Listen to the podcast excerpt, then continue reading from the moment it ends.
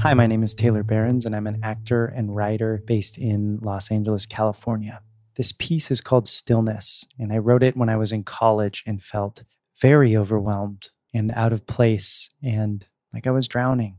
So I wrote this piece as kind of a reminder to myself that I would take every day, one day at a time, and live moment to moment.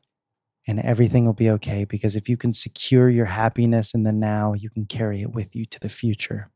And when I was thinking about this project, I came across this piece and it was really striking to me because I wrote it so long ago for another reason, but really it applies to the times we live in right now because it's about the world outside being hectic and scary and finding solace and a little bit of hope in just a moment. And if we could all do that together and just breathe and take every day one day at a time and find those hopeful moments together, we can get through all of this okay.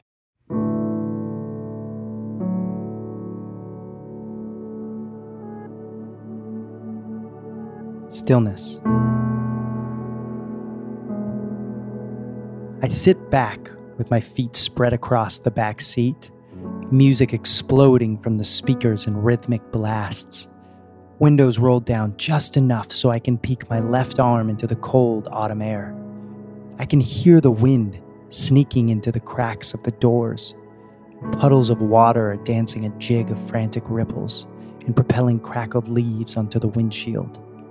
I close my eyes and listen to the storm battering around me, enjoying the balmy sensation of the car vents breathing hot air, warming my skin despite the bitter cold outside. I finally have nowhere to be, no deadlines to meet, no classes to rush to. My lips curl up at the edges as I sway to hope filled melodies. And so I stay here, just a little while longer, while the world races on around me.